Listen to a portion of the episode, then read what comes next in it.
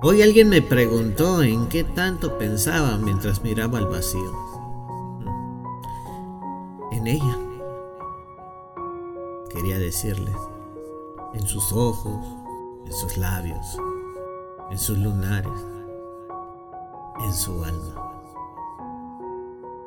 Pero solo sonreí, pues lo único que pude decir es...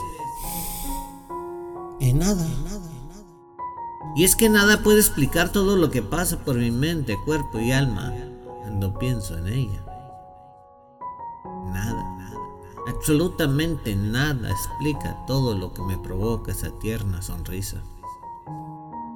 Por eso nada es lo que le digo al mundo, para no delatar esa osadía mía ni haberla convertido en mi todo.